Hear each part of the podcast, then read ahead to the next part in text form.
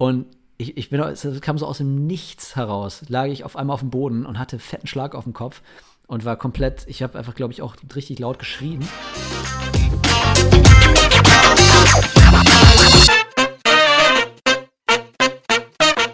Hallo und herzlich willkommen zu einer neuen Folge von Set Geschichten, dem Podcast, wo es darum geht, dass wir Geschichten hinter den Kulissen erzählen. Pleiten, Pech und Pannen hätte man in den 90ern vielleicht gesagt. Wir erzählen über Anekdoten, lustige, skurrile Geschichten. Ähm, mein Name ist Dennis Scher und auf der anderen Leitung, wie letztes Mal auch schon, Christoph Schwab. Hallo, freut mich. Was haben wir denn heute im Gepäck äh, Tolles? Wir sind ja wieder nicht alleine. Wir haben äh, heute jemand ganz Besonderes im Gepäck. Äh, jemand, der nicht nur eine äh, wahnsinnig äh, einprägsame und ausführliche Bildsprache hat, sondern der auch noch einen ganz super guten Namen hat, nicht nur weil er so ähnlich ist wie meiner, sondern weil er auch noch auf der Zunge zergeht. Ähm, ein Allrounder am Filmset, Kameramann Chris McKissick ist heute bei uns. Guten Tag, freut mich dabei zu sein. Hallo. Hallo. Wir freuen uns sehr, äh, vor allem weil wir ja nicht nur äh, beruflich miteinander zu tun hatten die letzten 12, 13 Jahren, sondern auch noch privat befreundet sind. Das finde ich besonders schön. Das heißt, das wird heute ein ganz intimes Gespräch. 12, 13 Nur Jahre hast beide gesagt. drei. Wahnsinn. Ja, oder? Wahnsinn. Die Zeit fliegt. Auch wir haben, auch wir haben äh, zusammen studiert an der Filmakademie. Und du hast damals Kamera studiert, ich habe Regie studiert und Christoph hat Drehbuch studiert. Und wir waren tatsächlich sogar alle im selben Jahr. Und jetzt sind schon wieder ja, elf, zwölf Jahre rum. Und jetzt sitzen wir hier und haben ein paar Geschichten zu erzählen, die das Leben prägen. Deswegen war das auch nicht dahergesagt mit der eigenen Bildsprache. Ich finde, man hat an den Filmen, die schon während dem Studium entstanden sind, schon gemerkt, äh, wie wahnsinnig prägsam so ein Kameramann oder ein Director of Photography ähm, für einen Film ist. Einfach wie viel Inspiration alleine dadurch, wie man sich die Bilder nicht nur vorstellt als Autor, sondern auch wie man sie rüberbringt als Kameramann entsteht. Ja, super cool. Äh, Vielen Dank für die netten Worte. Das, ähm, das freut mich. Äh, das hört man immer gerne natürlich, wenn man äh, als Kameramensch, äh, Kameramann, Frau, äh, dann hört, dass, äh, dass die Bilder, die man kreiert, dann auch irgendwie eine eigene Sprache haben oder irgendwie einen, einen, einen Wiedererkennungswert oder so. Ähm, und äh, ja, ich meine, verrückt, äh, dass wir vor so langer Zeit zusammen studiert haben. Wir waren im gleichen Kurs und jetzt sitzen wir hier äh, in unterschiedlichen Städten in der Pandemie und äh, haben Mikrofone vor uns. Das ist äh, schön. Ich freue mich. Und wir haben ja, auch wenn wir irgendwie alle was mit Film machen, haben wir ja nicht nur unterschiedliche Werdegänge, sondern wir haben ja einfach auch was ganz anderes studiert. Das, die, die meisten Leute, die das so vom Film nicht kennen, die denken, ja, das ist ja alles irgendwie dasselbe. Jeder macht da irgendwie äh, was mit Film, aber wir, wir haben ja ganz, ganz unterschiedliche, äh, nicht nur Herangehensweise, unterschiedliche Studiengänge und wir haben ganz unterschiedliche Berufe, bei denen man sich dem Thema Film ganz unterschiedlich annähert. Bist du tatsächlich so ein äh, Filmauge schon immer gewesen oder wie hat sich das bei dir entwickelt? Äh, nee, muss ich eigentlich sagen, nicht wirklich. Ähm, ich wollte mal Pilot werden. Mein Vater war Pilot, äh, sein Vater war Pilot, meine Mutter war Flugbegleiterin ähm, und so hat sich das irgendwie, bin in so einer Fliegerfamilie aufgewachsen und ich, so wollte ich immer Pilot werden eigentlich. Ähm, aber ich glaube, ich habe immer schon gerne irgendwie so Fotos gemacht äh, und dann hatten wir irgendwann auch eine Videokamera, so eine alte Hi8 äh, Videokamera, also nicht Film, sondern dann schon Kassette, so Videokassette, super schlechte Qualität. War auch die ganze Zeit kaputt, das Ding. ähm, aber wenn es funktioniert hat, habe ich damit irgendwie äh, alles Mögliche dokumentiert und ähm, das war super schlecht auf jeden Fall. Äh, ich glaube, diese Tapes gibt es auch nicht mehr. Ähm, aber dann, ja, ich glaube, irgendwann so in der 10. Klasse oder sowas habe ich äh, zum Geburtstag noch eine andere Videokamera bekommen und dann fing es auf einmal an, dass ich da sehr interessiert war. Ich weiß nicht mehr genau, was der Punkt war, ähm, wo ich dann auf einmal dachte, so, oh, wow, da kann man ja da kann man ja was mit machen. Ähm, das, das kam mir vorher irgendwie nicht so richtig in den Sinn. Und dann war ich aber auf einmal äh, völlig hin und weg und äh, Feuer und Flamme. Und dann habe ich komplett das Pilotding aufgegeben äh, und wollte eigentlich schon ziemlich direkt Kameramann werden. Ja, das hat sich relativ schnell entwickelt. Dann. Ja, ja, und seitdem hast du jetzt einige Filme gemacht und alles. Äh, Im Prinzip hast du immer dem, den Filmen dein eigenes Auge verpasst. Ja, das ist ja wie eine, eine Linse, durch die man schaut, die die Welt nochmal von der anderen Seite zeigt. Äh, wie, wie verrückt das eigentlich ist, äh, wollte ich jetzt mal erzählen anhand einer Geschichte, die wir tatsächlich mal zusammen erlebt haben. Hm. Es ist ja so, wenn man durch die Kamera schaut, dann hat man eigentlich Scheuklappen auf, auch ganz bewusst. Man will gar nicht wissen, was da rechts und links ist. Man will sehen, was auf dem, was auf dem Celluloid damals jetzt auf, was eben auf dem Film letztendlich drauf sein wird. Und was, was für den Zuschauer dann auch relevant ist. Das vor allem das Einzige, was für den Zuschauer relevant ist. Und da blendet man alles andere aus. Wir hatten es auch schon im Vorgespräch, Chris, du hast gesagt, äh, ja, äh, was habe ich für Geschichten zu erzählen? Eigentlich bin ich immer sehr fokussiert. Ja. Das würde ich von außen gesagt auch bestätigen. Du bist immer sehr, sehr klar dabei. Tunnelblick. Und ja, und äh, genau. Und ja. dieser, der ist ja auch wichtig, dass man halt dabei bleibt und genau schaut, was habe ich da eigentlich ange, ange, ja, angezettelt, was habe ich da eingefangen hm. und der Rest ist egal. Und wir haben äh, deshalb beim Film ja ganz oft so Leute, die da drumherum stehen und schauen, was macht eigentlich der, was passiert eigentlich drumherum, ja? Wenn wir irgendwo inmitten einer Menschenmenge drehen, äh, dann gibt es halt Leute, die von außen irgendwie schauen, dass da keiner durchs Bild läuft. Und äh, es passen auch andere darauf auf, dass wir irgendwie nicht wild auf eine, über eine Straße laufen und vom Auto überfahren werden, weil wir gar nicht mehr rechts und links schauen. Ja. Deswegen wird man ja öfter dann auch ähm, ja, festgehalten und es wird aufgepasst, dass zum Beispiel man selber als Kameramann, wenn man eben nur durchs Objektiv schaut, nicht fällt. Jetzt hatten wir, und das, die Geschichte wollte ich erzählen, mal bei einem Filmdreh, jetzt nicht so das Riesenteam, weil wir ja ziemlich viel gedreht haben auch und äh, dementsprechend irgendwie immer ja, in, mit kleinem Besteck unterwegs waren. Und ich erinnere mich noch, wir haben in einem Club gedreht und du hast so Overshoulder-mäßig bist hinter einem Protagonisten hergelaufen und wolltest den noch einkriegen, weil das auch alles sehr dokumentarisch war oder ja. aussehen sollte. Ja. Und dann bist du quasi gelaufen und ähm, bist aber ganz übel hängen geblieben ja. an, so einem, an so einem Tisch. Also eigentlich darf man nicht drüber lachen, weil es. Es war schon ziemlich lustig. also es hat extrem war, wehgetan. Ich bin, äh, ja, ich bin, glaube ich, so seitlich, irgendwie so seitlich gelaufen und, äh, und, und habe so irgendwie so einen Bartresen nicht gesehen. Und der Bartresen war so auf Nierenhöhe. Ähm, und ich bin einfach so völlig mit der Spitze in diese, in meine Niere. Also ich habe die beiden miteinander verbunden äh, auf eine sehr unangenehme Art und Weise. Ja, da lag ich da. Man muss ja schon sagen, du, Du bist, ja, ja, du bist ja auch ein Mann, um mir das jetzt mal den Zuhörern äh, zu beschreiben. Du bist jetzt nicht gerade klein, du bist über 1,90, richtig? Du nee, hast, ich, hast eine, ich bin nee? 1,87 in guten ja, Tagen. Gut, als, ja, also gefühlte zwei Meter. Ja, okay. Äh, optisch auf jeden Fall äh, bist du auf jeden Fall eine Persönlichkeit. Und äh, also es ist jetzt nicht so, dass du ein kleiner Hämpfling bist.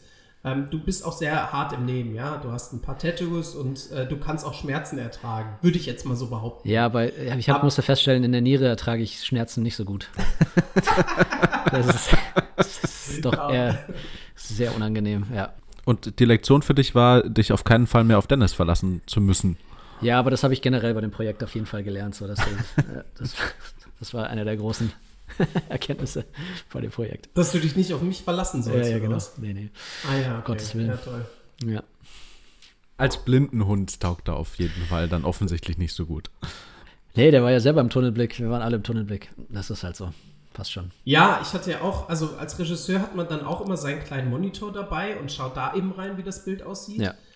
Der Kameramann schaut äh, in sein äh, Objektiv rein oder schaut einfach auch äh, aufs Display. Und äh, ja, wenn da keiner drumherum ist, der einen irgendwie äh, auffällt oder mal schaut, sag mal, was macht man hier eigentlich, dann ist es natürlich schwierig, ja, gerade Sachen passieren. Gerade wenn man so dokumentarisch dreht ähm, da, da, ähm, und Sachen halt nicht so richtig geplant sind, sondern man so eine Idee hat, was passiert und dann einfach reagiert meistens, ähm, dann kann es schon mal sein, dass man irgendwo reintritt oder irgendwo runterfällt. Oder es ist nicht das erste Mal, dass, äh, weiß ich nicht, wenn man am Steg dreht oder sowas, dass ein Kameramensch äh, einfach mal direkt daneben tritt und im Wasser liegt oder so. Das ist äh, auf der Welt sicherlich schon extrem oft vorgekommen. Bei diesem Projekt, was wir damals gedreht haben, das war ja auch so, so fake-dokumentarisch, mhm. da gab es tatsächlich noch andere Szenen, auch wo auch sich andere äh, Kameraleute noch, ich denke da auch an eine spezielle Frau, Karina, äh, die sich da auch äh, ziemlich hingelegt hat. Das war auch auf Kamera. Eine andere Kamera hatte das auch festgehalten, wie sie irgendwie ja. Leuten hinterhergerannt richtig. ist und dann über so einen Poller geflogen ist und ja. die hat sich richtig hingelegt. ja. Richtig gemault, ja. War schön. Schön zu sehen, das äh, dass sie sich nicht verletzt hat. Jetzt ist es so, dass sich oft ja Kameraleute und auch andere am Set verletzen, aber man wird auch manchmal krank. Wir hatten das letzte Folge schon, wo es um die Auslandskrankenversicherung ging. Da hast du auch eine Geschichte zu erzählen.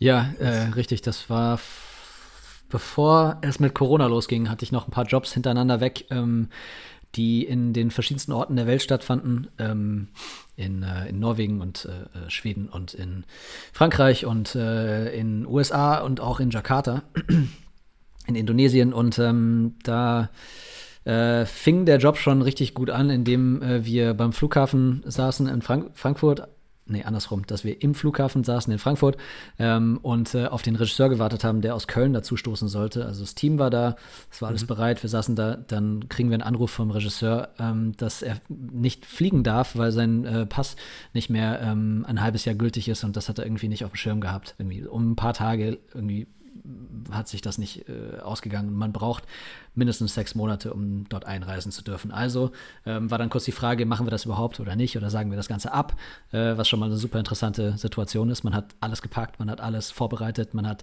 die Technik ausgeliehen, man hat äh, Kanäs gemacht, man hat einen unfassbaren Aufwand und Geld investiert, um dass wir da sitzen am, im Flughafen und dann kriegen wir den Anruf, dass der Regisseur nicht mitkommt äh, und ob wir das trotzdem machen wollen. Und dann haben wir uns alle kurz angeschaut und gesagt, na gut, dann ziehen wir es durch und holen den per Skype dazu. So.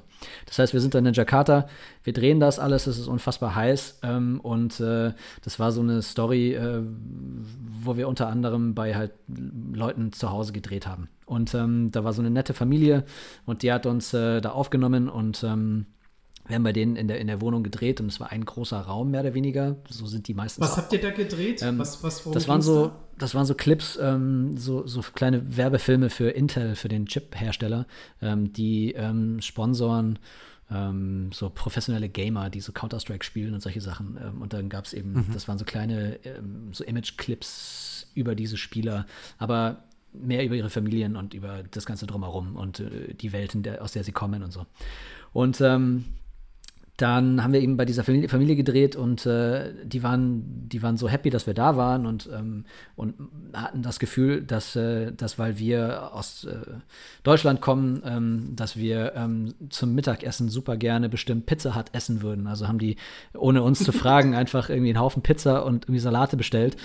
Ähm, und wir hätten super gerne einfach deren Essen gegessen, weil es super lecker in Indonesien. Ich meine, ich liebe das Essen so. Und dann haben die ja, uns vor halt allem regionales Essen. Ja, voll. Und die, ah, aber die wollten uns was. Pizza hat, ja, genau. Die wollten uns was Gutes tun äh, und haben halt Pizza Hut äh, bestellt.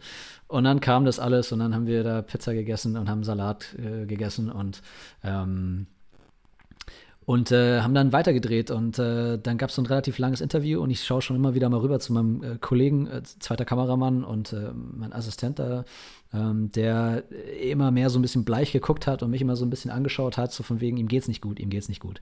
Und dann hatte der Schweiß auf der Stirn und ich dachte schon so, oh scheiße, da, dem, der, der sieht nicht gut aus. Wir haben das noch durchgezogen, und ich bin dann raus und habe noch was anderes gedreht, kam wieder zurück und wollte kurz auf Toilette gehen und mach so die Tür auf und das war halt so eine dünne ich will jetzt nicht sagen Papptür oder so, aber es war so ein großer Raum. Da waren alle, da war die ganze Familie. Da war, da war Bruder, Vater, Schwester, Bruder, Opa, Oma, alle waren da, weil das war natürlich volles Event für die. Ähm, und die saßen da alle und waren so ein bisschen verstört und ich mache die Tür auf und mein Kollege kniet vor der Toilette und reiert sich die Seele auf den Leib. Und ähm, ich habe dann die Tür wieder zugemacht und habe mir gedacht, oh, schade für ihn, blöd. aber Gott sei Dank, Gott sei Dank geht es mir gut. Ähm, gut, aber wie groß war das Team? Ihr wart nur zu zweit dann, oder? Nee, wir waren zu viert insgesamt. Ähm, ihr wart zu viert, aber eigentlich wärt ihr zu fünft gewesen. Also genau. erstmal ist der Regisseur ausgefallen und dann war äh, noch dein Assistent. Ja, das war alles, genau, der war dann auch, der war dann quasi auch äh, out, of, out of order, out of business, wie auch immer man das sagt. Äh, und ähm, dann sind wir weitergefahren, um den letzten Drehort noch abzuhaken. Ähm, und äh, auf dem Weg dahin, äh, ich sitze hinten im Auto, er sitzt vorne, ihm geht's schrecklich. Ähm, ich habe schaue hinten aus dem Fenster raus und äh, drehe ein paar so Slow-Mo-Aufnahmen, äh, Slow-Motion-Aufnahmen von der Stadt und von Impressionen und einfach, ähm, äh, um, um, dem Ganzen so ein Gefühl noch zu geben. Ähm, und äh, wir fahren irgendwann, biegen rechts ab über so eine große Jakarta-Kreuzung. Ähm, ein Haufen Menschen überall. Und ich höre nur aus, aus, dem, aus dem Ohrenwinkel, ähm, wie er einfach einen kompletten Strahl komplett über die komplette Kreuzung. Oh, das war einfach. Ich habe es auch gesehen, also ich konnte dann auch sehen, wo der. Das war wirklich. Ich, mich hat es nicht erwischt. Ähm, oh, aber was in deinen Slow-Mo-Aufnahmen drin? Weil das hätte ja nee, wahrscheinlich auch einen interessanten nicht. Effekt. Es wäre es wär witzig gewesen. Es wär, ich hätte einfach nach rechts schwenken müssen. Ähm, aber ich habe ich hab, in dem Augenblick habe ich einfach mir gedacht, Gott sei Dank geht's mir gut. Ähm, Dazu, ich muss kurz auch was reinschmeißen, weil ich habe fast eine identische Geschichte, also auf, zumindest an der Stelle. Ja. Ich habe äh, in Ostdeutschland gedreht und hatte zwei Projekte gleichzeitig und habe dort gedreht und auf der Rückfahrt war ich dann auf dem Beifahrersitz und mir ging es irgendwie auch nicht gut, aber ich musste noch eine Skype-Konferenz mit einem anderen Kunden machen. Also während der Fahrt. Ich hatte mein Lab während der Fahrt. Ich hatte ja. meinen Laptop auf, auf, ich war Beifahrer, wir hatten einen großen Bus ja. Wir waren das ganze Team drin, waren irgendwie sieben Leute. Ich saß auf dem Beifahrersitz und habe äh, mit dem Kunden geskypt. Und ähm, mir ging es auch irgendwie super schlecht. Und dann habe ich auch ähm, das Fenster runtergemacht, weil ich eigentlich nur frische Luft wollte. Und in dem Moment sage ich so, okay, Moment mal kurz. Ich knall den Laptop zu. Wir sind auf der Autobahn. Ich beug mich rüber und kotze aus dem Fenster, aber wie? Ah. Und äh, aber wirklich, es war einfach nur so eine Kurzschlussreaktion, weil ich überhaupt, also sonst hätte ich in den Laptop gekotzt. Ja. Und danach ging, direkt ging es mir schon ein bisschen besser. Ja.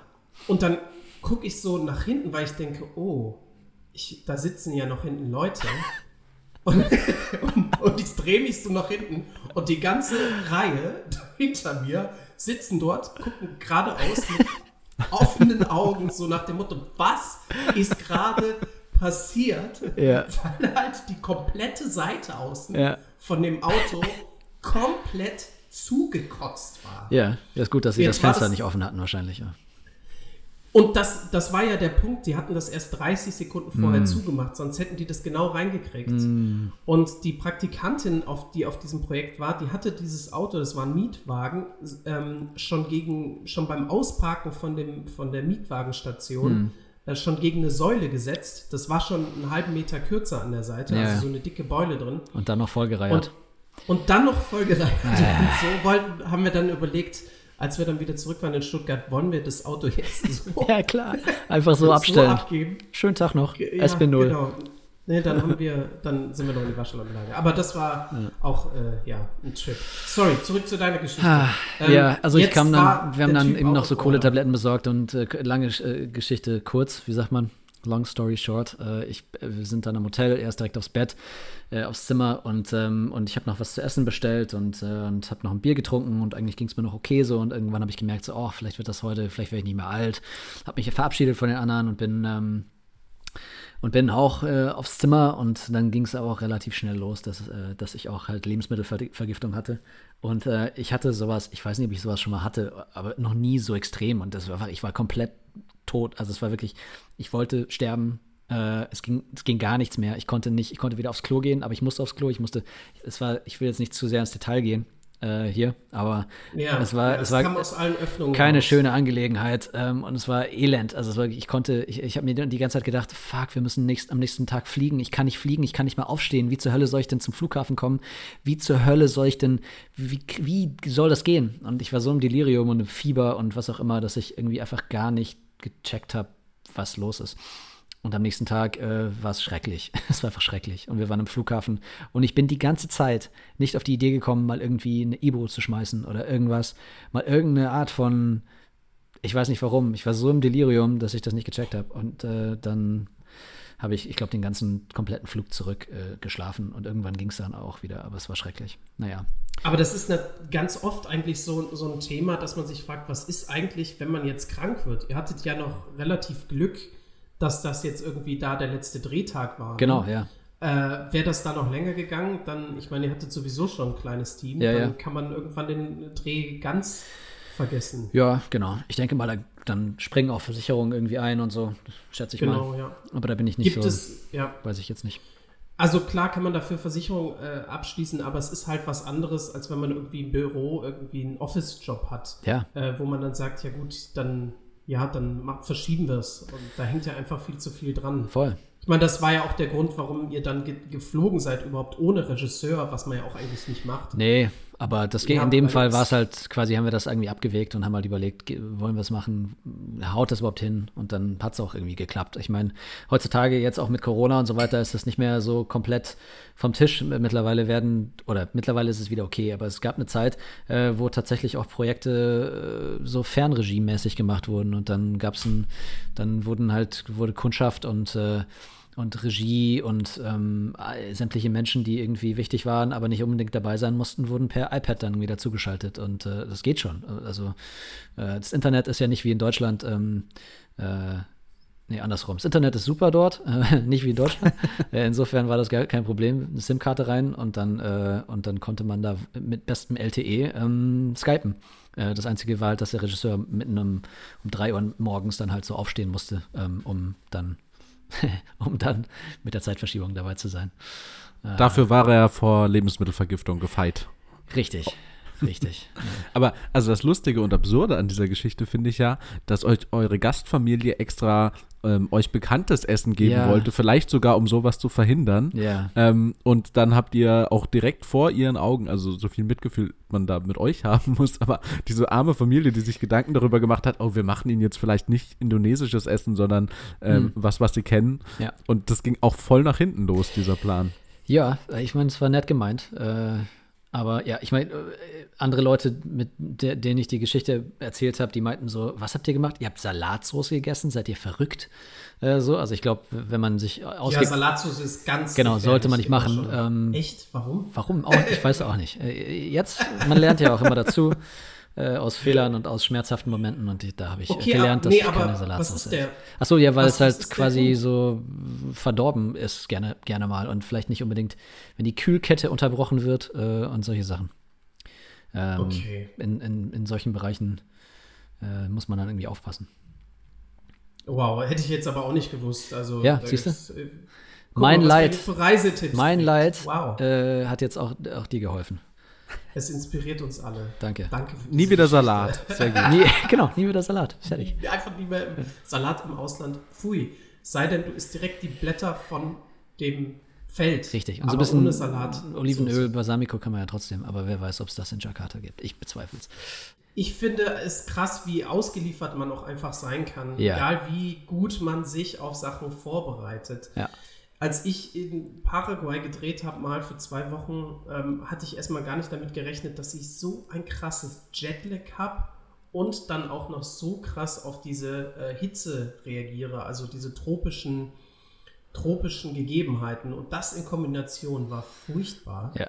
Ich hatte tatsächlich nur ein einziges Motiv. Ich war ganz alleine, also ich war Regisseur, Kameramann und alles in einem und habe für Funk gedreht und war eben in Paraguay und mein Ziel war es, ich wollte um 8 Uhr, nee, was war es, um äh, mittags um 12 wollte ich das Haus verlassen, dann wollte ich noch kurz was essen, dann wollte ich noch kurz zur Bank gehen und dann wollte ich mit dem Taxi 30 Kilometer nach Asunción, also in die Hauptstadt fahren. Also hast du am nächsten Tag gedreht. Nee, nee.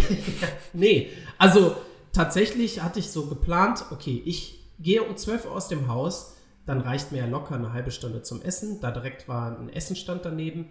Ähm, die Bank war auch direkt gegenüber. Das heißt, in einer Stunde bin ich locker mit allem durch. Dann habe ich das Taxi einfach bestellt und dann fahre ich um 13 Uhr mit dem Taxi los und bin dann um 13.45 Uhr bin ich dann an der Location, wo ich drehen kann und um 14 Uhr wollte ich dann einfach bereit sein dort. Ne? Hast noch mit ein bisschen Puffer. Das muss ja locker reichen. Ja. So, jetzt ist Folgendes passiert. Ich bin rausgegangen und es gab kein Essen. Es gab nirgendwo Essen. Es gab einfach von jetzt auf gleich kein Essen. Und dann habe ich die Leute gefragt, ich konnte auch nicht so richtig Spanisch, aber mit Händen und Füßen, warum es kein Essen gibt. Ja, es hat gestern geregnet. Und ich habe gedacht, was ist das denn für ein Argument? Aber die meinten das alle ernst. Es hat gestern geregnet, deswegen gibt es heute kein Essen. Und ich denke mir, ja, was ist der Grund dafür? Das wusste ich zu dem Zeitpunkt auch noch nicht, dass die da so große Regengüsse haben. Das heißt, wenn es regnet, äh, arbeiten tatsächlich auch viele nicht, weil es auch gefährlich ist, weil der Boden die Wassermassen nicht aufhalten kann und es dann Überschwemmungen gibt und so weiter. Deswegen können die einfach, halten die nicht ihre Stände draußen und holen die auch erst wieder raus, wenn es wirklich sicher ist. Also, aber das Also heißt, hab ein ich- Tag, ein Tag lang sind dann die ähm, Stände auch nicht da. Also der Tag, nachdem Genau, es die sind geregnet einfach hat. nicht, genau, die sind einfach nicht besetzt gewesen. Oder anders gesagt, man könnte auch sagen, die hatten dann einfach auch den nächsten Tag keinen Bock. Die dachten, ja gut, wenn heute nicht, vielleicht einfach auch morgen nicht. Das ist eine Grundmentalität, die ich auch erstmal verstehen muss. Das ist einfach so. Das werdet ihr am Rest der Geschichte merken. Dann bin ich zum Geldautomaten gegangen. Nö, Geldautomat möchte mir heute kein Geld geben. Weil hat Der war einfach geregnet gestern. ja, so ungefähr. Geld ist alles Dann gehe ich nass. zum nächsten, auch out of order. Dann bin ich durch die, das, die ganze Stadt gegangen. Und es war jetzt auch keine, keine winzige Stadt. Es gab da viele, viele Geldautomaten. Ich bin an zu sieben verschiedenen Banken gegangen. Und erst an der siebten Bank habe ich dann Geld gekriegt. Das heißt, ich bin da nochmal anderthalb Stunden zu Fuß rumgelaufen, von einer Bank zur nächsten, bis ich endlich Geld gekriegt habe. Und ich mir dachte, was ist das? Wie unzuverlässig kann man sein? Warum geben die einem einfach kein Geld? Dann komme ich zurück. Sehr deutsche, sehr deutsche, sehr, sehr, sehr deutsche Perspektive. Ja, ja, klar, Aber ja. natürlich. Ich, ja, ja, das ist, das ist ja da, Das kann doch nicht wahr sein. Was ist Clash of Cultures. Ja. ja, genau. Wo ist hier der Service? Ja. Wo ist das alles? Servicewüste, wo warst du? Service, Service Paraguay. Paraguay, genau. Dann gehe ich zurück zum Hotel, hatte immer noch nichts gegessen. Und hatte das, ich hatte aber das Taxi bestellt auf äh, ich, irgendwas, keine Ahnung, dem habe ich nochmal gesagt, er soll später kommen. Ähm, bin dann zurück zum Hotel und wollte noch meine restlichen Sachen holen, die Kamera holen und so weiter. Dann ist das Hotel zu. Aber es machte auch nicht auf. Ich habe geklingelt, es war einfach zu. Es ging nicht mehr. Es war einfach nichts. Es war einfach, ich Ja. kam einfach nicht rein. Also das Hotel, das du schon bezogen hattest, ja? Dein ganzes Zeug Das, war drin. Ich, da war ich ja schon seit drei Tagen drin, genau. Und ich konnte, kam nicht mehr ins Hotel. Ans Telefon ist niemand rangegangen, gar nichts. Also blieb mir nichts anderes übrig. Also da war schon 14 Uhr, ja. Es blieb mir nichts anderes übrig, als einfach vor dem Hotel zu sitzen und zu warten. Und dann schaute ich mich so um und habe gesehen, ja, da sitzen, überall sitzen irgendwie so Leute. Scheinbar ist das ja einfach so das Leben. Wenn gerade nichts geht und wenn man gerade irgendwie nichts machen kann oder auf was wartet, dann sitzt man einfach so rum. Und dann saß ich wie so ein Paraguayaner, saß ich da einfach und habe einfach ein bisschen Siesta gemacht, ein bisschen einfach gesessen und gewartet. Ja, Eine Dreiviertelstunde später kam jemand aus dem Hotel raus und das war die Hoteldame. Und die hat mir dann gesagt, ja, äh, sie freut sich, die war super nett und immer nett, äh, super lieb, hat ein Lächeln auf den Lippen gehabt und hat gesagt, ja, ja, sie hat auch ein bisschen geschlafen und deswegen hat sie auch die Klingel ausgemacht, weil die hätte sie ja sonst auch geweckt. Und dann habe ich gesagt, ja, sie ist auch nicht ans Telefon gegangen. Sie ja, ja, Telefon habe ich auch ausgemacht, weil sonst hätte wäre ich aufgeweckt worden. Ja. Dann hat sie mich reingelassen, dann war Viertel vor drei, dann habe ich das Taxi geholt, das kam dann irgendwann und dann war ich um zwei Stunden später oder drei Stunden, ich weiß nicht mehr genau, war ich dann an meinem Drehort. Ja. Aber das ist einfach, das sind Sachen, die man nicht in der Hand hat und das ist eine Kultur, die man irgendwie verstehen muss oder man lässt es sein. Aber man kann nicht immer seine, sein Leben, seine, die, die, das, was man geplant hat, nicht immer allem überstülpen. Es passieren einfach Sachen, die man nicht mitbedenken kann. Genau, ich denke, das ist generell ziemlich normal, dass, das, äh, dass, dass man sich einen Plan macht, äh, der aber dann durch verschiedene Faktoren einfach nicht, äh, nicht so aufgeht, wie man sich vorstellt. Also das passiert oft. Ähm, also das ist Teil des Jobs, habe ich auch das Gefühl, ähm, dass irgendwas, was ich mir ausgedacht hat oder was jemand, ne, wo, wo ein Plan gemacht wurde, kommen verschiedene Faktoren, das Leben kommt dazwischen, verschiedene Faktoren, die man nicht beeinflussen kann, kommen dazwischen und dann muss man reagieren. Aber das ist ja, ist das nicht das Leben generell? Ja. Ähm, Und äh, sch- äh, lustig ist ja das, oder was heißt lustig, aber erschwerend kommt ja hinzu, dass äh, am Set ja auch nochmal die ganze Technik mitspielen muss. Also Mhm. ähm, äh, du als Kameramann äh, bist ja auch noch jemand, der das Handwerk, ähm, das, ein gutes Bild zu finden und zu inszenieren, mit, dem, mit der Technik verbinden musst. Also du musst ja auch wissen, wie alles funktioniert. Und gerade Technik, umso moderner und toller äh, sie ist, umso anfälliger wird sie. Äh, ich war letztens ähm, unterwegs zu einem Dreh und wir wollten mit einer Drohne drehen. Wir wollten äh, Fotoaufnahmen machen von der Drohne und auf dem Weg dahin hat der äh, Fotograf, mit dem ich unterwegs war, äh, erstmal Horrorgeschichten davon erzählt, dass er sich schon verflucht vorkommt, weil jedes Mal, wenn mit Drohnen gedreht wird, dann ist es einfach, äh, geht es, ist immer Desaster. Die stürzen ab. Er ähm, hat schon gesehen, wie auf einen so Lithium-Akku, die in den Drohnen immer drin sind, drei Feuerlöscher äh, entleert wurden, ohne dass dieses Feuer gestoppt hat. Und ähm, mit diesen Geschichten quasi sind wir äh, dahin hatten diese Drohne ähm, vor uns, äh, von der wir Fotos machen wollten. Und der Drohnenpilot steht dran und das Ding geht, äh, aktiviert die Fernbedienung und es tut sich gar nichts. Darf ich nochmal kurz unterbrechen ja. und nochmal nachfragen, warum macht ihr Fotos von einer Drohne? War das, waren das das war für die Drohne. Genau, das war eine Produktwerbung äh, einfach. Also das war für eine große Vermessungsfirma äh, hier in Deutschland und die hatten diese Drohne halt im Angebot mit ihrer Vermessungstechnik und deswegen sollte die mit im Bild sein. Und die sollte quasi fliegen und die, während sie fliegt, wolltet ihr Fotos davon Genau, also wie stellt okay. man eine Drohne da am, an der, auf der Baustelle natürlich in der Luft, äh, das, was sie auszeichnet. Ähm, und das war genau das Problem. Der äh, Drohnenpilot wollte sie zum Abheben bringen, aber sie hat nichts getan. Nicht der Rotor ist angegangen, nicht der Motor ist angegangen, kein Licht hat geblinkt. Also hat er das Ding ausgeschaltet. Nochmal neu gestartet. Und ich und der Fotograf schauen uns schon so an und dachten, ja gut, äh, mal wieder hat dein Fluch zugeschlagen, Drohne wird wohl nichts. Und in diesem Moment schaltet er ein letztes Mal seine Fernbedienung ein. Die Drohne hebt ab, so auf ein, zwei Meter und rast schnurstracks auf den Piloten zu. Also wirklich in einer atemberaubenden Geschwindigkeit. Der ist wirklich zur Seite gesprungen. Das Teil ist an einem Baucontainer, der da äh, stand, komplett zersprungen, ist nicht in Flammen aufgegangen. Das äh, kam in dem Fall zum Glück nicht vor, aber ist halt echt komplett zersprungen. Eieiei. Und äh, das Ende vom Lied war, dass ich ähm, am Ende dastand mit einer kaputten Drohne in der Hand und versucht habe, sie so ins Bild zu halten, dass man meine Hände nicht sieht. und wir haben tatsächlich dann noch so ein, so ein ähm, mit Photoshop noch einen Blur-Effekt draufgelegt, also die, die Rotoren verschwimmen lassen, damit es aussieht, als fliegt das Ding. Ja, es wird alles, es wird alles irgendwie so hingemauschelt, dass es gerade so funktioniert. Es ist ja auch lustig an einem Set auch, wenn, wenn man die Bildkanten sich anschaut, dann ist halt immer direkt außerhalb der Bildkanten ist halt absolutes Chaos oder äh, ist alles vollgestellt mit allen möglichen Sachen, Licht oder äh, anderen Techniken, äh, anderen Menschen, die da rumstehen.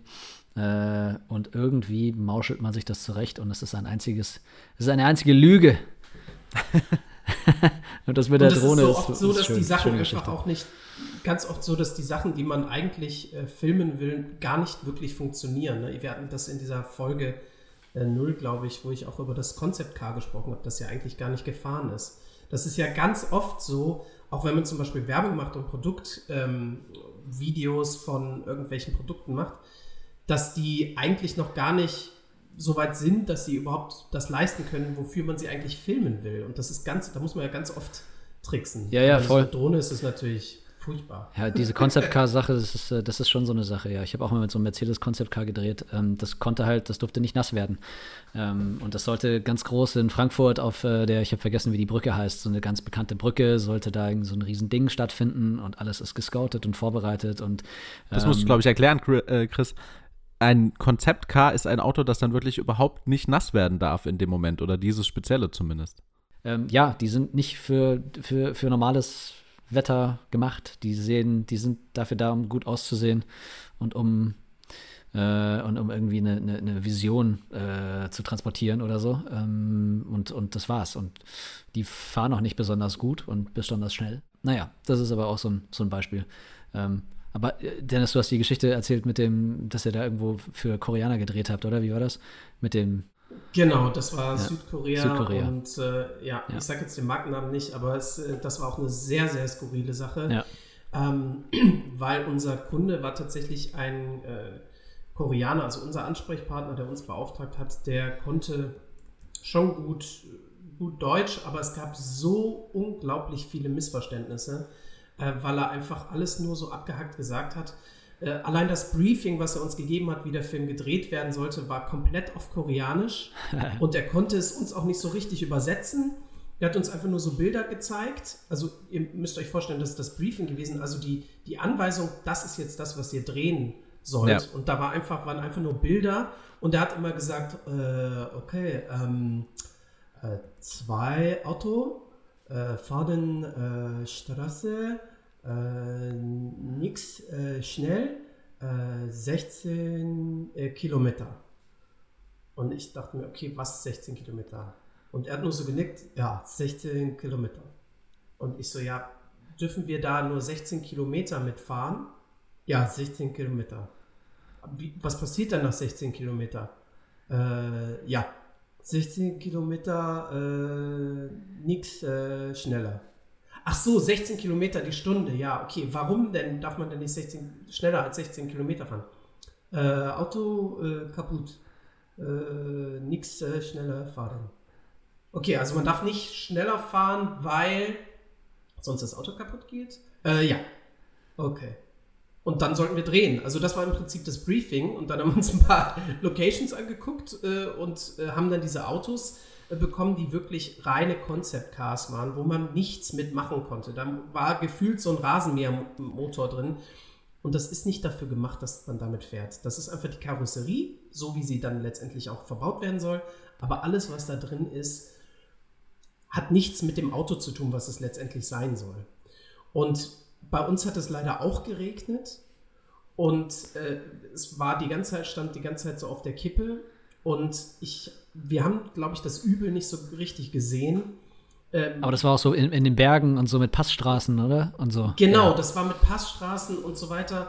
Und äh, die, dann es waren wirklich, wir waren ein kleines Team, also, wir, also relativ klein, wir waren irgendwie zehn Leute, aber die Kunden aus Korea, die haben gefühlt ihre ganze Firma mitgebracht. Das waren 15 Koreaner, die alle, also wir haben in Österreich gedreht, ja. 15 Koreaner, die alle in so einer so einer äh, Alpenhütte übernachtet haben.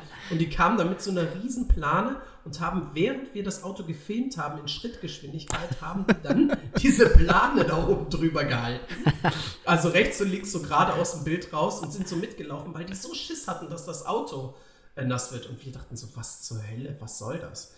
Aber fünf Minuten später haben wir es herausgefunden, denn ähm, dann ging das Auto ist nicht mal mehr angesprungen. Ja. Also da sind irgendwie ein paar Wasserspritzer irgendwie auf die Windschutzscheibe gekommen und das ist wohl so, dass das Wasser dann direkt auch in den Motorraum läuft, ja, in die Elektronik und dann ist es kaputt. Und wir hatten gerade irgendwie zehn Minuten mit dem Auto gedreht und dann hieß es, okay, Drehschluss! wir konnten ja, das ist äh, einfach verdientes Geld. Aber dafür ja. konntet ihr davor schön mit 16 km/h den Berg hochdüsen. Ja, aber das müsste natürlich auch so aussehen, als ob das mit 60 km/h da durch die Gegend fährt. Ja, natürlich. Oder 160 am besten noch. Man muss sich oft Dinge komplett irgendwie zusammentricksen, damit das später dann so aussieht, wie es aussehen soll. Wenn man jetzt auch in Richtung ähm, äh, Food geht, zum Beispiel also so Essensfotografie oder Essenswerbe, Werbefilme oder sowas in der Art, da wird ja auch, das weiß ja vielleicht der ein oder andere Mensch, der nichts damit zu tun hat mit der ganzen Chose, ähm, dass da viel getrickst wird, aber das ist ja wirklich absurd teilweise, was da was da verkauft wird äh, und was da für, für Tricks und ähm, Substanzen benutzt werden. Dann wird eigentlich schon super viel äh, getrickst. Also Soßen sind ganz oft einfach keine Soßen, sondern da wird irgendwas mit, mit Klebstoff zum Beispiel angerührt. Oder, ja, oder einfach mit Motoröl Farbe. oder. Mm, ja, lecker Motoröl. Über die Pancakes, ne? Ja. Als Ahornsirup, sehr schön. Genau. Lecker Motoröl über Pancakes. Mm, da kriege ich richtig Hunger. Ja. Die Pancakes sind auch nicht echt, also das ist äh, eh alles, naja. ja. Aber ja, man äh, hat, steht da vor der, äh, vor der Herausforderung, das dann möglichst appetitlich aussehen zu lassen. Man hat da verschiedene Möglichkeiten technisch äh, und mit Licht und so weiter da Sachen zu machen und Tricks und Kniffe und ja.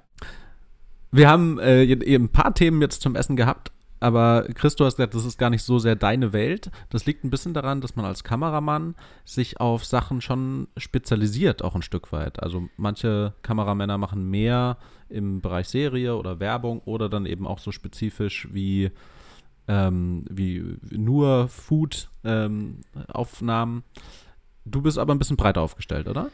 Äh, ja, ja, das äh, ergibt sich dann irgendwie auch oft so. Also klar, man kann schon hinzielen, äh, in gewisse Bereiche mehr einzusteigen. Wenn man jetzt sagt, man ist mehr in der Werbung unterwegs, dann ist es äh, ist das auch wieder ein breites Feld, ähm, wo dann auch wieder, wenn man dann da drin steckt, ähm, das dann auch wieder unterschiedliche ähm, Sparten und, äh, und Bereiche gibt, in die man auch erstmal reinkommen muss. Ähm, das, das, die Sache ist, dass man ja immer äh, quasi schon was vorweisen muss, was genauso aussieht wie der Kunde oder wie, äh, wie, wie, das sich vorgestellt wird, ähm, damit man überhaupt den Job bekommt. Das heißt, das ist so ein bisschen, ähm, wie nennt man das? Hund, Hund beißt sich in den Schwanz. Äh, nee, das habe ich gerade übersetzt. Katze, die, die Katze, Katze, oder der ja. Hund, ich weiß nicht. Irgendjemand beißt sich in den Schwanz. Ähm, äh, Situation ist, wo man erstmal reinkommen muss, ja. Also dementsprechend, äh, Food ist zum Beispiel so eine Sache oder eben Autowerbungen sind auch so eine Sache, wo es sehr äh, also schwierig ist reinzukommen. Da muss man, ähm, da muss man am besten schon drei oder vier verschiedene ähm, Sachen vorweisen, die aber dann schon genau auch genauso aussehen, wie das sich vorgestellt wird.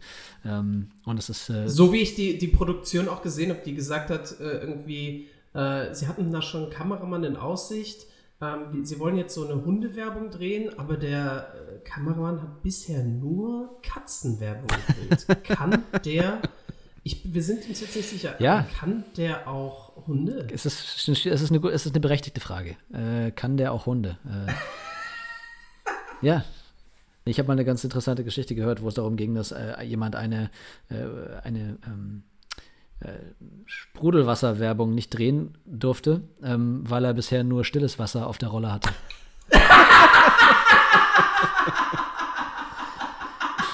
ja. Könnt, könnte man meinen, es wäre ein Witz, aber es ist tatsächlich, also es sind, es gibt witzige es gibt witzige Stories in diese Richtung.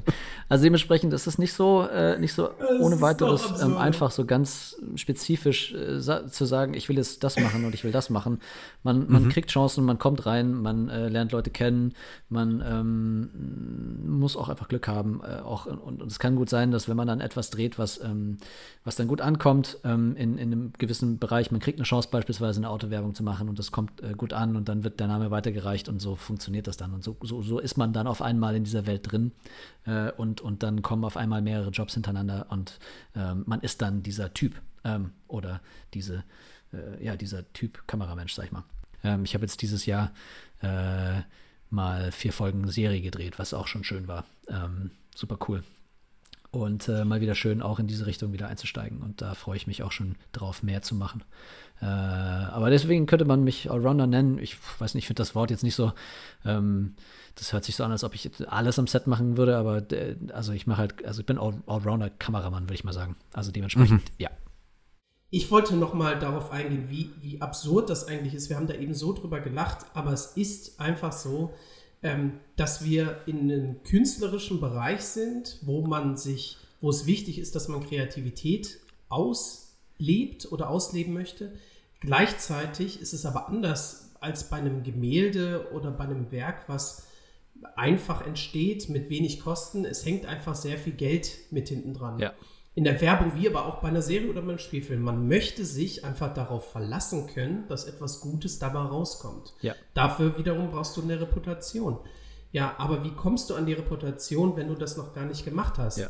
Mit dir selbst einen Film drehen und so weiter, das kannst du natürlich machen, aber wie damit kannst du nicht beweisen, dass du es schaffst, in einem Film oder in einer Serie, äh, wo, wo, du mit einem 50-Mann-Team äh, was drehst, für 1,2 Millionen, was jetzt so ein durchschnittlicher Tatort zum Beispiel kostet, da musst du dich irgendwie beweisen. Und das ist wirklich das, was du sagst, die Katze beißt sich in den Schwanz. Ich, ich würde das euch ja gerne zeigen, also lasst es mich machen.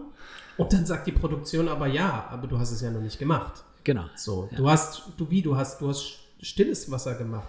Aber ich will mir 100% sicher sein, dass wenn das Ding blubbert, ja. dass du es auch noch hinkriegst. Genau, ja. Und auch halt natürlich, ja, was hast du gemacht? So, hast du schon mal, hast du schon mal einen, einen Spielfilm gedreht? Ähm, hast du schon mal ähm, eine Autowerbung gedreht? Hast du schon mal eine Food-Werbung gedreht? Hast du schon mal ähm, diese spezifischen Dinge, hast du das schon mal gemacht? Und wenn nicht, dann kann es natürlich schon sein, dass man trotzdem die Chance kriegt, weil man etwas anderes, Ähnliches gemacht hat. Und manchmal gibt es eben diese Situationen oder, äh, oder ein Regisseur, Regisseurin holt einen mit aufs Boot, weil, ähm, weil sie total überzeugt sind von einem und das, das schaffen sie dann der Produktion klarzumachen, dass, dass dass ich dann der Mensch dafür bin und dann kriege ich diese Chance. Äh, also es passiert auf jeden Fall. Ähm, aber klar, man muss halt auch Glück haben und man muss auch ähm, dann im richtigen Moment ähm, dann auch da sein. Und es ist manchmal alles sehr, sehr kurzfristig. Ja, es ist kurzfristig und man improvisiert auch. Also Film ist ja grundsätzlich auch sehr viel improvisieren. Es ist super viel Vorbereitung und man plant alles, aber es kann immer oder es geht im Regelfall auch immer irgendwie was schief oder es läuft anders, als man es geplant hat. Ja, ich erinnere mich, äh, dass ich das letzte Mal, als ich glaube ich, ähm, ich habe ein, eine sehr interessante, witzige Erinnerung an einen, an einen Parkplatz, an dem ich, ähm, wir sind nach Drehschluss, haben wir das Auto zugemacht und haben alles, und man nimmt immer die Optiken, also die Sachen, die teuer sind, nimmt man aus dem Auto raus, ähm, weil die nicht versichert sind beim, äh, beim Diebstahl aus dem Auto. Ähm, die müssen in einem abgesperrten Raum sein und dann nimmt man die halt, gerade wenn man auch ähm, unterwegs dreht, irgendwo nimmt man die einfach mit aufs Hotelzimmer und dann, äh, und dann ist es gut.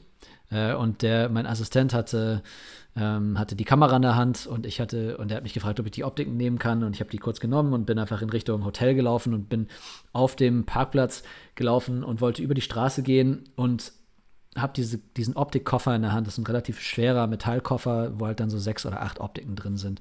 Und, ähm, und auf einmal kriege ich einfach so einen fetten Schlag auf den Kopf und fall auf den Boden, die Optiken, alles fällt so auf den Boden und ich lieg da und ich dachte halt, so, mich hat irgendjemand komplett ausgenockt und klaut mir die Optiken. Und ich, ich bin, es kam so aus dem Nichts heraus, lag ich auf einmal auf dem Boden und hatte fetten Schlag auf dem Kopf und war komplett, ich habe einfach, glaube ich, auch richtig laut geschrien. und dann ist mir klar, da ist mir klar geworden, da ist eine Schranke runtergekommen. Und ich bin einfach, also das war einfach das perfekte Timing. Das war einfach perfekt. Die war oben, ich habe sie nicht gesehen und sie ist genau im richtigen Moment runtergekommen Fuck. und hat mich genau auf dem Kopf erwischt. Ich hätte nicht gedacht, ich, ich ey, aber ist es, ich dachte, es ist so, dass da ein Sensor ist, der nee. immer guckt, ist da ein Auto oder ein Kopf drunter? Ja, vielleicht, aber nicht da, wo der Kopf, also nein. Vielleicht unten, ja, vielleicht bei den Füßen oder so.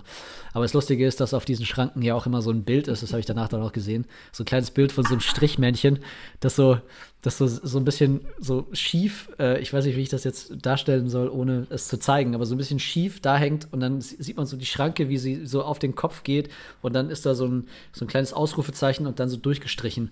Also genau das ist mir quasi passiert und man sollte aufpassen, dass einem das nicht passiert. Das ist nicht so schön. Ähm, ja das Wichtigste, sind die Optiken heile geblieben? Die sind heil geblieben, ja. Ja, die sind, die sind gut in so Schaumstoff und so weiter, äh, in so speziellen Cases untergebracht. Da muss schon einiges passieren, dass die kaputt gehen. Aber klar, sollte nicht passieren. Lieber Chris, vielen Dank, dass du heute dabei warst und uns deine Geschichten erzählt hast. Ich hoffe, dir hat es auch Spaß gemacht. Auf jeden Fall, vielen Dank, dass ich da sein äh, konnte. Beziehungsweise ich sitze ja zu Hause, aber dass wir hier zusammen, dass wir hier zusammen sein äh, durften. In denselben Stream gefunden haben. Richtig. Ähm, nee, hat Spaß gemacht. Ich äh, bin ja sonst nicht so im Audiobereich unterwegs, dementsprechend äh, schön. Hat, hat Spaß gemacht. Aber du warst äh, nicht nur sehr hörenswert heute, sondern bist auch sehr sehenswert. Vielleicht ähm, magst du unseren Zuhörern noch sagen, wo sie was von dir sehen können, sich davon überzeugen können, was du für eine Bildsprache hast, was du an Projekten so machst.